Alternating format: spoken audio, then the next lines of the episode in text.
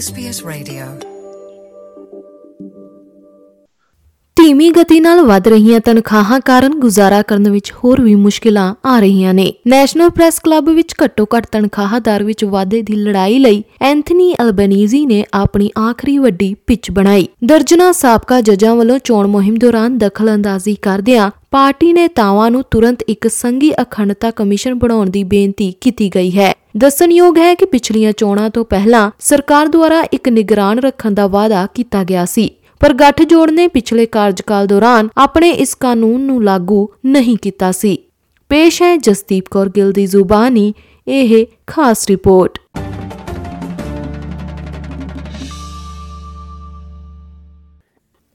ਲਗਾਤਾਰ ਤੀਜੇ ਦਿਨ ਪ੍ਰਧਾਨ ਮੰਤਰੀ ਨੇ ਆਪਣੀ ਸਵੇਰ ਹਾਊਸਿੰਗ ਵਿਕਾਸ ਦੇ ਨਾਮ ਕੀਤੀ। ਇਸ ਵਾਰ ਉਹ ਰੀਜਨਲ ਵਿਕਟੋਰੀਆ ਦੀ ਲੇਬਰ ਵੱਲੋਂ ਸੀਮਾਂਤ ਪਕੜ ਵਾਲੀ ਸੀਟ ਕੋਰੰਗਮਾਈਟ ਤੋਂ ਆਪਣੀ ਸੁਪਰ ਇਨੋਵੇਸ਼ਨ ਦੀ ਯੋਜਨਾ ਦੀ ਮਸ਼ਹੂਰੀ ਕਰਦੇ ਨਜ਼ਰ ਆਏ। ਵਿਰੋਧੀ ਧਿਰ ਦੇ ਨੇਤਾ ਨੇ ਚੋਣਾਂ ਤੋਂ ਪਹਿਲਾਂ ਪ੍ਰੈਸ ਕਲੱਬ ਵਿਖੇ ਆਖਰੀ ਸ਼ਿਰਕਤ ਕੀਤੀ, ਕਿਉਂਕਿ ਅਜਿਹਾ ਪਿਛਲੇ 50 ਸਾਲਾਂ ਵਿੱਚ ਪਹਿਲੀ ਵਾਰ ਹੋਇਆ ਹੈ ਕਿ ਪ੍ਰਧਾਨ ਮੰਤਰੀ ਨੇ ਆਪਣਾ ਭਾਸ਼ਣ ਦੇਣ ਦਾ ਮੌਕਾ ਗੁਆ ਦਿੱਤਾ ਹੈ। ਇਸ ਦੌਰਾਨ ਤਨਖਾਹਾਂ ਦੀ ਮੌਜੂਦਾ ਦਰ ਚਰਚਾ ਦਾ ਮੁੱਖ ਵਿਸ਼ਾ ਰਹੀ। ਸਾਲਾਨਾ ਤਨਖਾਹਾਂ ਵਿੱਚ ਕੇਵਲ 2.4% ਦਾ ਵਾਧਾ ਹੋਇਆ ਹੈ, ਜੋ ਕਿ ਮਹਿੰਗਾਈ ਦਰ ਦੇ ਨੇੜੇ ਵੀ ਨਹੀਂ, ਜੋ ਕਿ ਹੁਣ 5.1% ਹੈ। ਇਸ ਦਾ ਮਤਲਬ ਇਹ ਨਿਕਲਦਾ ਹੈ ਕਿ ਕਾਮਿਆਂ ਦੀ ਤਨਖਾਹ ਵਿੱਚ ਕਟੌਤੀ ਹੋ ਗਈ ਹੈ। ਰਹਿਣ ਸਹਿਣ ਦੀਆਂ ਕੀਮਤਾਂ ਦੇ ਮੁੱਦੇ ਉੱਤੇ ਨਿਰਭਰ ਇੱਕ ਮੁਹਿੰਮ ਵਿੱਚ ਐਂਥਨੀ ਐਲਬਨੀਜ਼ੀ ਨੇ ਕਿਹਾ ਕਿ ਇਹ ਇੱਕ ਹੋਰ ਸਬੂਤ ਹੈ, ਜਿਸ ਤੋਂ ਸਿੱਧ ਹੁੰਦਾ ਹੈ ਕਿ ਕਮਜ਼ੋਰ ਆਸਟ੍ਰੇਲੀਆਈ ਲੋਕਾਂ ਨੂੰ ਪਿੱਛੇ ਛੱਡਿਆ ਜਾ ਰਿਹਾ ਹੈ। This delivers the biggest cuts to real wages in more than 20 years. Australian workers are paying the price for a decade of bad policy and economic failures.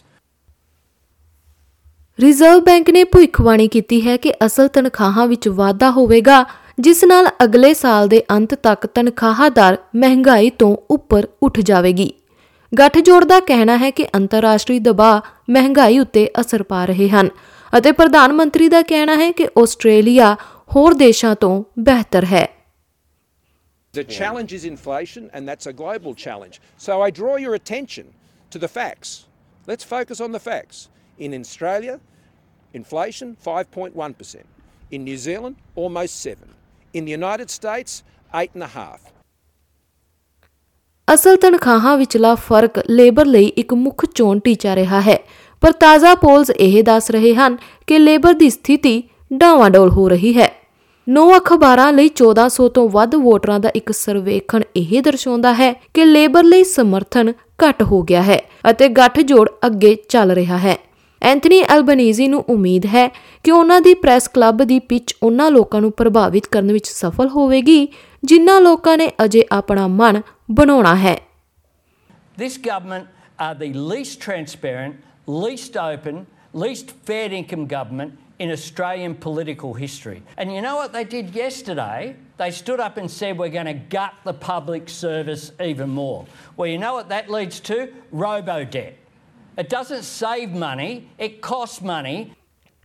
ਪਰ ਸਰਕਾਰ ਵੱਲੋਂ ਲੇਬਰ ਉੱਤੇ ਚੋਣ ਮੁਹਿੰਮ ਦੇ ਖਰਚਿਆਂ ਦਾ ਹਿਸਾਬ ਵੋਟਾਂ ਤੋਂ 2 ਦਿਨ ਪਹਿਲਾਂ ਜਾਰੀ ਕਰਨ ਤੋਂ ਇਨਕਾਰ ਕਰਨ ਉੱਤੇ ਪਾਰਦਰਸ਼ੀ ਨਾ ਹੋਣ ਦੇ ਦੋਸ਼ ਲਗਾਏ ਜਾ ਰਹੇ ਹਨ ਸਕਾਟ ਮੋਰਿਸਨ ਦਾ ਕਹਿਣਾ ਹੈ ਕਿ ਵਿਰੋਧੀ ਧਿਰ ਇਸ ਮਾਮਲੇ ਉੱਤੇ ਸਵਾਲਾਂ ਤੋਂ ਬਚ ਰਹੀ ਹੈ Yesterday, um, Anthony Albanese did the full Forrest Gump when it came to being asked about his costings. Off he was, running, run, Forrest, run. That's what we saw him from yesterday, doing when he was asked the simple question, how are you going to pay for your policies?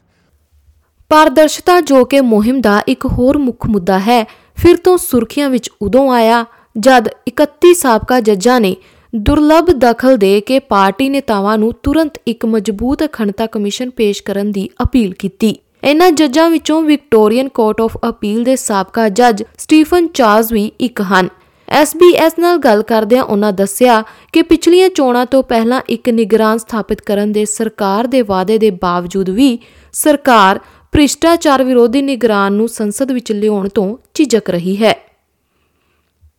But what the Prime Minister is thinking of is seeing himself up in front of one of these um, commissions, being forced to justify his own misbehaviour, which is pretty well established.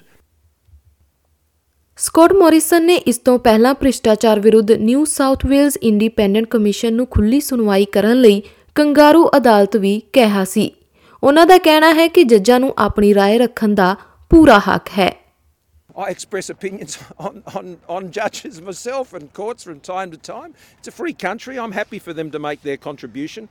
Um, but what I do know is that we have a policy of 347 pages with, with extensive powers ਇਹ ਇੱਕ ਅਜਿਹਾ platform ਹੈ ਜਿਸ ਉੱਤੇ ਸਾਬਕਾ ਪੱਤਰਕਾਰ ਤੋਂ ਆਜ਼ਾਦ ਉਮੀਦਵਾਰ ਬਣੇ ਜ਼ੋ ਡੈਨੀਅਲ ਚੋਣ ਪ੍ਰਚਾਰ ਕਰ ਰਹੇ ਹਨ। ਉਹ ਇੱਕ ਅਖੋਤੀ ਟੀਲ ਕੈਂਡੀਡੇਟ ਵਜੋਂ ਜਾਣੇ ਜਾਂਦੇ ਹਨ ਅਤੇ ਉਹਨਾਂ ਨੂੰ ਉਮੀਦ ਹੈ ਕਿ ਮੈਲਬਨ ਵਿੱਚ ਗੋਲਡਸਟੀਨ ਦੀ ਬਲੂ ਰਿਬਨ ਸੀਟ ਉੱਤੇ ਉਹਨਾਂ ਦੀ ਜਿੱਤ ਹੋਵੇਗੀ, ਜਿਸ ਉੱਤੇ ਇਸ ਸਮੇਂ ਲਿਬਰਲ ਟਿਮ ਵਿਲਸਨ ਕਾਇਮ ਹਨ। Look, if there's one umbrella issue that people raise with me in this electorate, it's integrity and accountability. People are really frustrated about oversight. Uh, they want to have more oversight of government and those who are leading us. Zoe Daniel ਵਰਗੇ ਆਜ਼ਾਦ ਉਮੀਦਵਾਰ ਇੱਕ ਲਟਕਦੀ ਹੋਈ ਸੰਸਦ ਦੀ ਸਥਿਤੀ ਵਿੱਚ ਇੱਕ ਅਖੰਡਤਾ ਕਮਿਸ਼ਨ ਲਈ ਗੱਲਬਾਤ ਕਰਨ ਦੀ ਸਥਿਤੀ ਵਿੱਚ ਹੋ ਸਕਦੇ ਹਨ ਇਹ ਜਾਣਕਾਰੀ SBS ਨਿਊਜ਼ ਦੇ ਕ੍ਰਿਸ਼ਾਨੀ ਥਾਂਜੀ ਦੀ ਸਹਾਇਤਾ ਨਾਲ ਪੰਜਾਬੀ ਵਿੱਚ ਜਸਦੀਪ ਕੌਰ ਗਿੱਲ ਵੱਲੋਂ ਪੇਸ਼ ਕੀਤੀ ਗਈ ਹੈ You're with SBS Radio.